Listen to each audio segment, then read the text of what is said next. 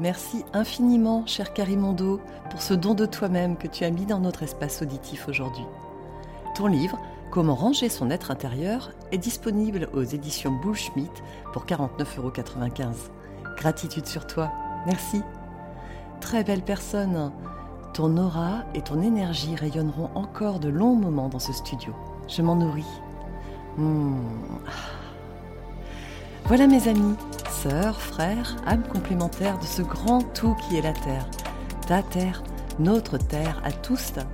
C'est ainsi que se termine cette séance, pardon, cette émission qui aura une fois encore, je l'espère, réaligné tes points vitaux pour t'aider à ressentir l'énergie du monde et la faire tienne. Je suis là pour toi. C'est mon humble façon de participer à l'univers. Je te dis à bientôt. Merci. Et nous retrouvons à présent Thomas pour le journal du poditeur. Merci Céleste pour cette émission inspirante.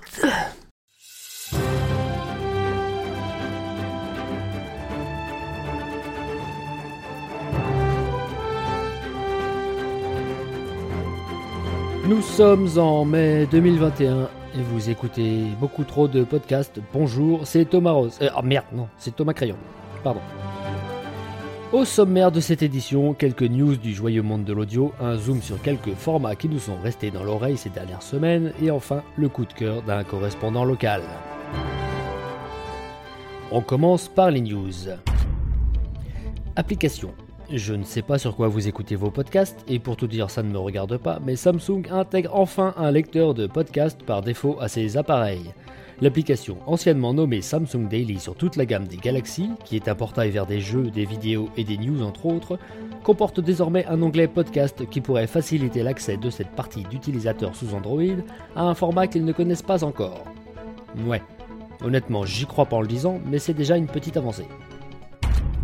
Monopole. Vous l'avez sûrement lu ou entendu, le catalogue Apple Podcast, qui reste encore en ce moment, à l'heure du jour d'aujourd'hui, en cet instant, la principale référence, compte désormais 2 millions de formats, dont presque 38% sont effectivement actifs, c'est-à-dire ayant publié un épisode dans les 90 derniers jours. À raison d'un épisode par an, je n'étais donc pas comptabilisé dans cette étude, je suis désormais le 2 millions et unième, je vais demander si j'ai pas gagné un truc au cas où, ça coûte rien. Podcast ton univers impitoyable. Ouais. Euh, Denis, on est les mollo sur les effets sonores. Ok, je coupe Podcast euh, ton univers impitoyable, disais-je donc. Apple est désormais détrôné par Spotify quant aux écoutes de podcasts. En effet, en baisse constante depuis 2018, Apple Podcast compte cette année environ 28 millions d'utilisateurs, alors que Spotify, en constante progression, et qui a l'avantage de rassembler musique et podcast au même endroit, en atteindrait à ce jour 28,2 millions. Ce qui, avouons-le, reste un phénomène étrange car les deux plateformes sont quand même assez peu pratiques, voire nul à chier pour quelqu'un qui en écoute beaucoup. Spotify toujours, les deux plateformes sortent également leur nouvelle offre payante. Les créateurs pourront tarifer l'accès à certains de leurs contenus exclusifs à leurs auditeurs et prendre leur commission au passage. Notons qu'Apple se rince dès le début et sa dîme baisse dès l'année suivante. Spotify ne compte apparemment pas prélever quoi que ce soit les deux premières années et reverser 100% des bénéfices aux créateurs hors frais de transaction. Une page business maintenant. Enfin, toujours, voire encore. Acast, la plateforme d'hébergement et de monétisation qui a rendu rentable le bouton avance 30 secondes sur mon appli grâce à son jingle ultra reconnaissable et ses pubs en pré-roll, mid-roll, post-roll, moyenne-roll et un peu partout roll, Acast, disais-je, lance Acast Plus. Pour celles qui ont des sous, poditeurs comme podcasteurs, l'idée est d'avoir des poditeurs qui payent un abonnement pour avoir le même contenu sans pub et d'autres formats inédits qui leur seraient réservés. Nous leur souhaitons bon courage. Enfin, drame du podcasting, nous attendons encore de la part des autorités sanitaires le bilan officiel mais l'épidémie se répand malheureusement plus que jamais, comme vous le savez. C'est dramatique et ça dure depuis beaucoup trop longtemps, mais c'est la triste réalité. Le mot inspirant a été prononcé plus de 2 millions de fois et continue de faire des victimes.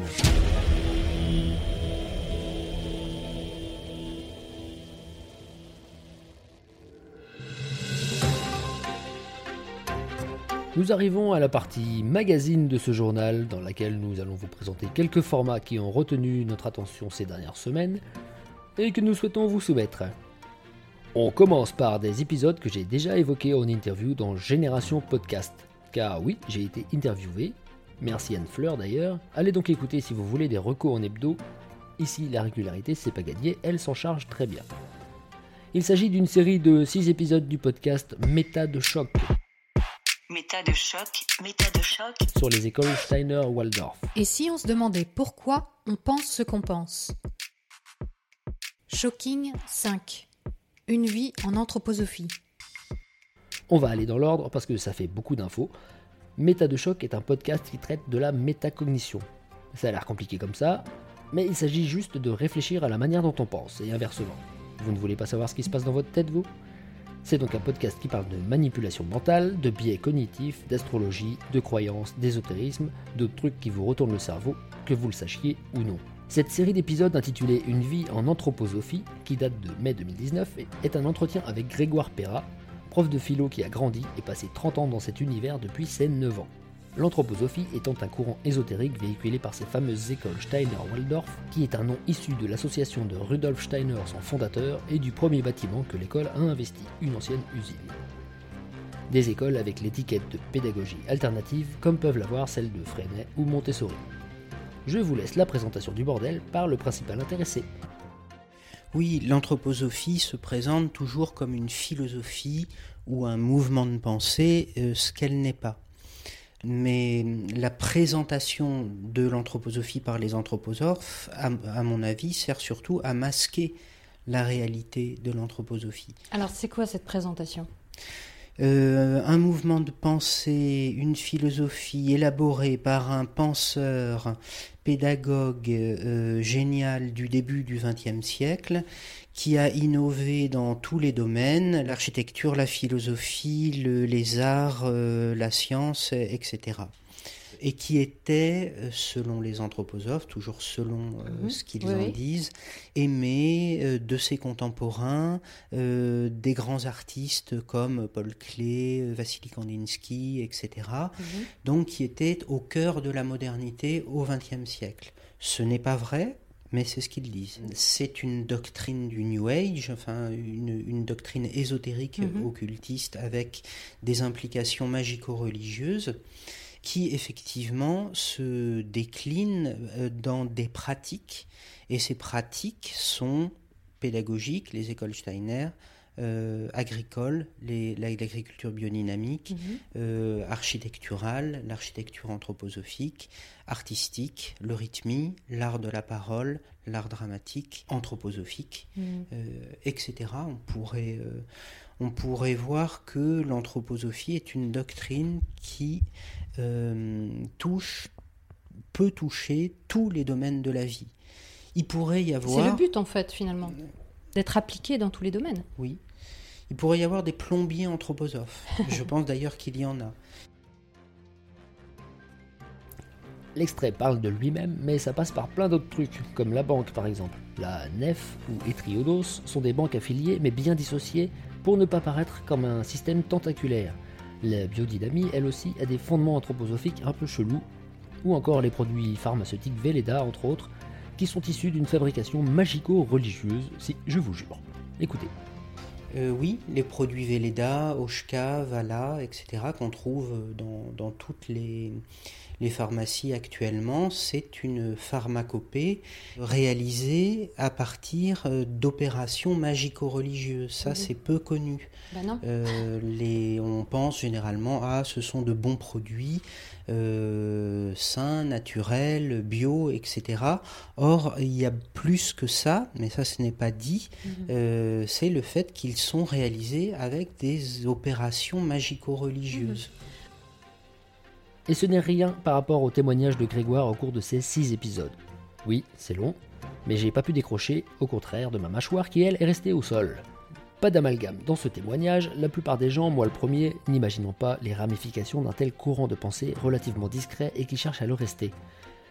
Il n'empêche que le récit des années de scolarité de Grégoire Perra, de son parcours d'élève au cerveau passé à la machine et de ses années en tant que prof dans cet environnement sont proprement hallucinants et les ramifications dans la société dépassent l'entendement au point de faire du name dropping de ministres ou de stars dans les derniers épisodes. Je vous laisse découvrir. Alors oui, vous me direz que c'est peut-être le témoignage isolé d'un hurluberlu parano, mais ça vous mettrait dans la position des tout premiers trolls de ma vie que j'ai eu sur Twitter, youhou Suite à une reco de podcast. J'avais jamais vu ça. Des types qui vous expliquent que le témoin est Maboule en vous fournissant des textes issus de leur propre site à eux.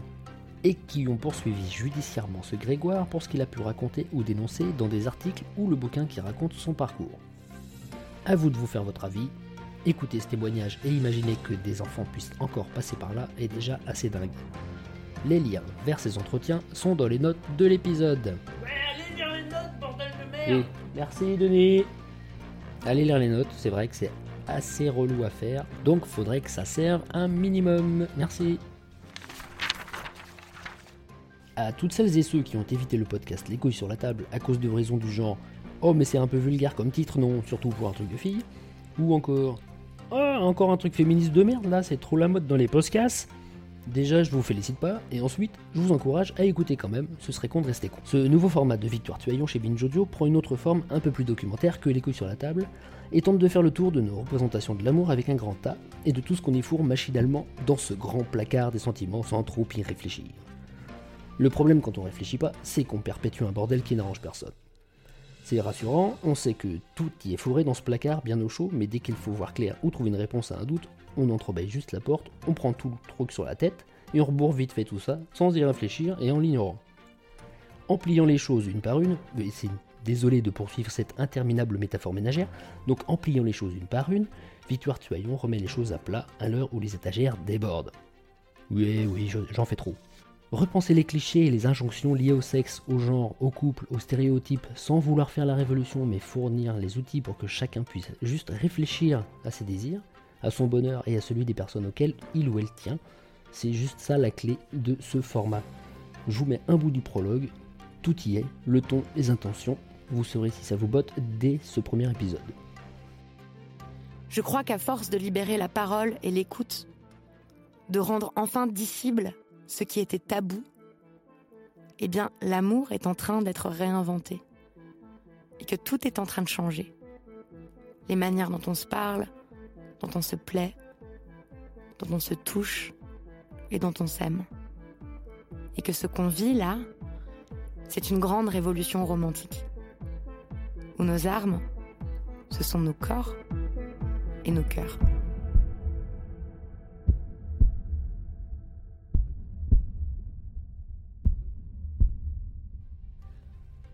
Comme vous pouvez l'entendre, la réalisation est ultra soignée et aux pour vos oreilles et votre cerveau. Sujet par sujet, intervenant par intervenant. Et ça, c'est juste le prologue.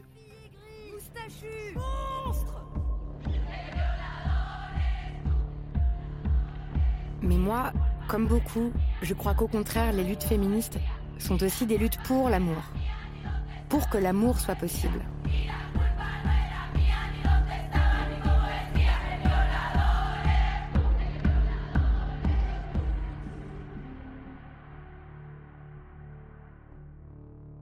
Je crois, comme l'a écrit la théoricienne et autrice afroféministe Bell Hooks, que, je cite, L'amour ne peut pas prendre racine dans des relations basées sur la coercition. Que l'amour peut nous transformer, nous donner la force de nous opposer à la domination. Choisir la politique féministe, c'est faire le choix d'aimer.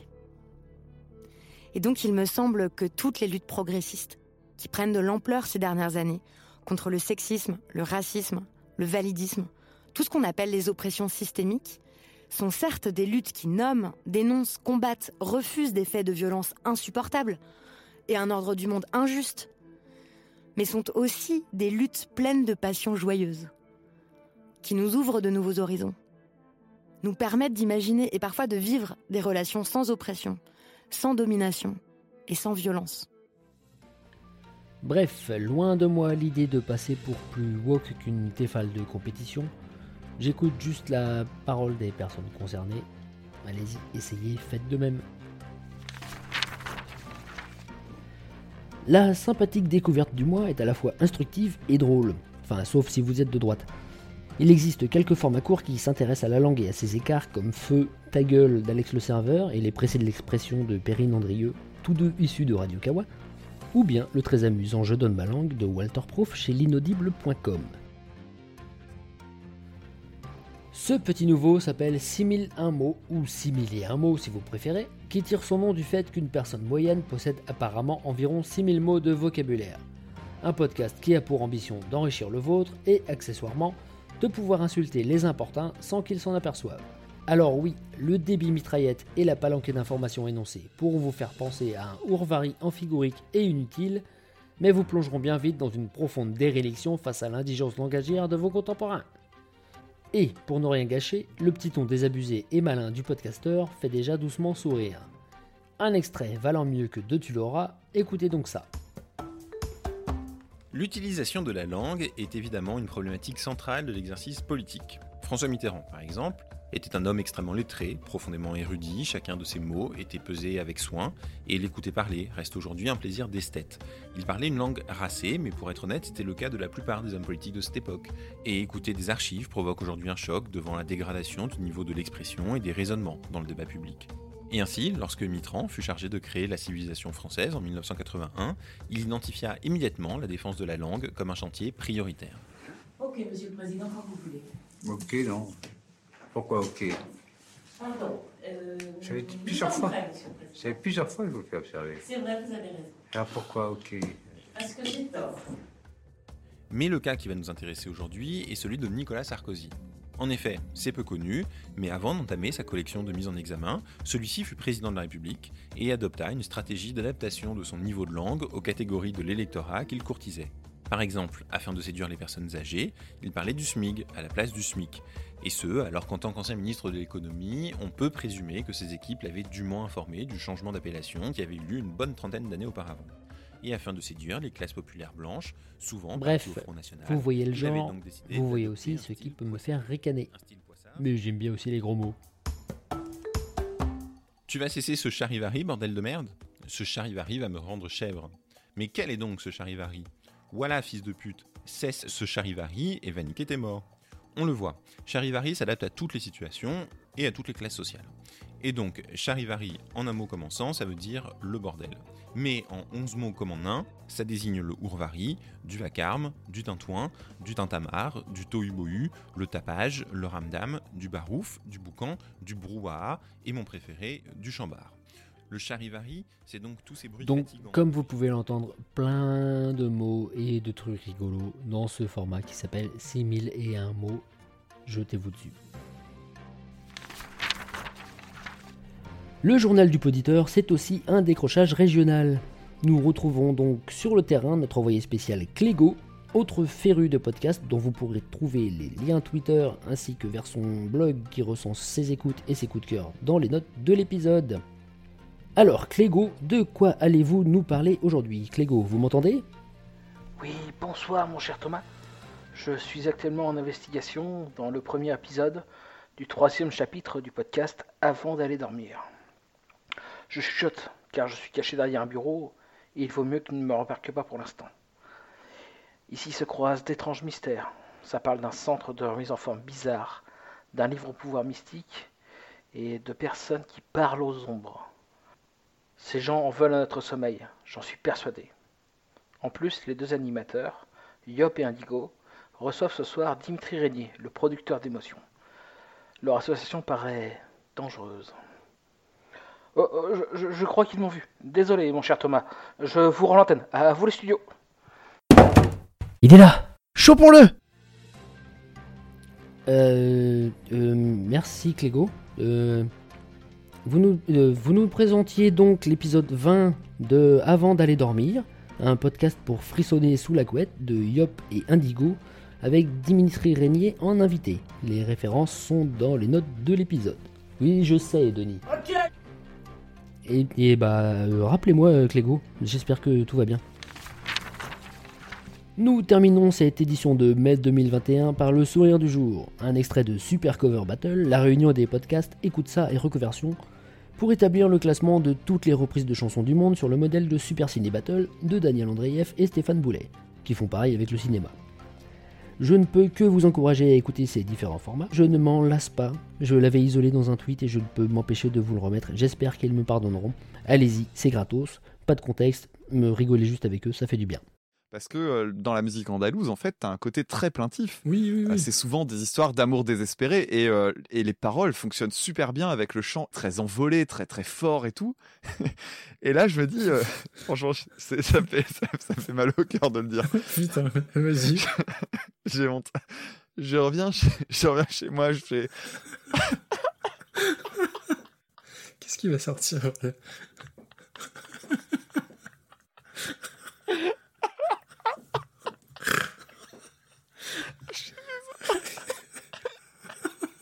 Ah, je suis désolé, je vais galérer à couper en plus. Non, mais je rigole en plus, ça, Ah, de t'entendre rire, je sais même pas pourquoi tu rigoles, dis-moi. Ah, je pleure. Ah, pardon. Je rentre chez moi. Et je me dis. Je me dis, mais c'était pas mal ça, c'est qui ce monsieur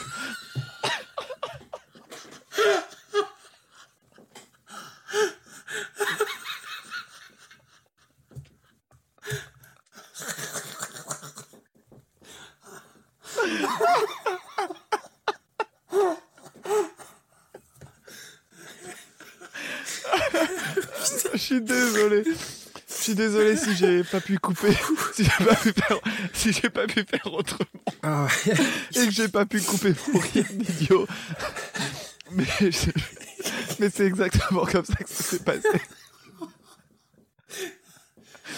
Et là, donc, double. Et le pire, c'est que c'est pas fini. C'est donc ainsi que se termine cette édition de mai 2021 du Journal du Poditeur. Nous vous souhaitons de belles écoutes et à la prochaine dans vos oreilles. Oui, Denis, les notes, on sait.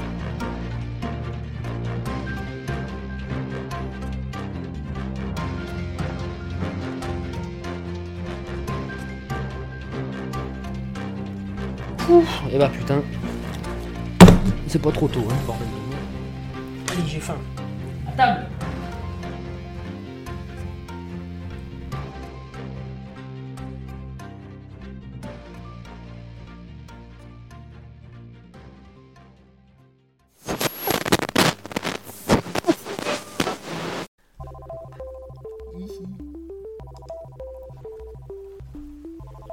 Elle sort.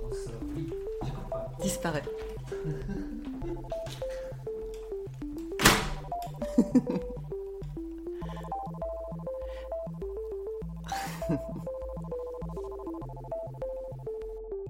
oh, c'est horrible. Sans le casque.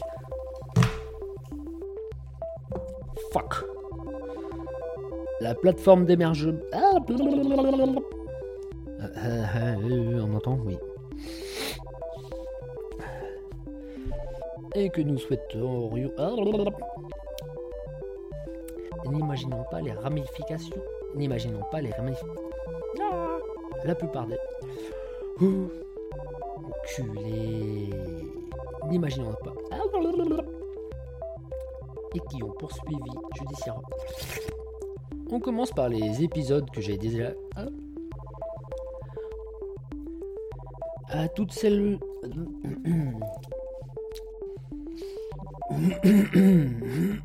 Chez l'inaudible. Ah ah. Chez l'inaudible, ouais.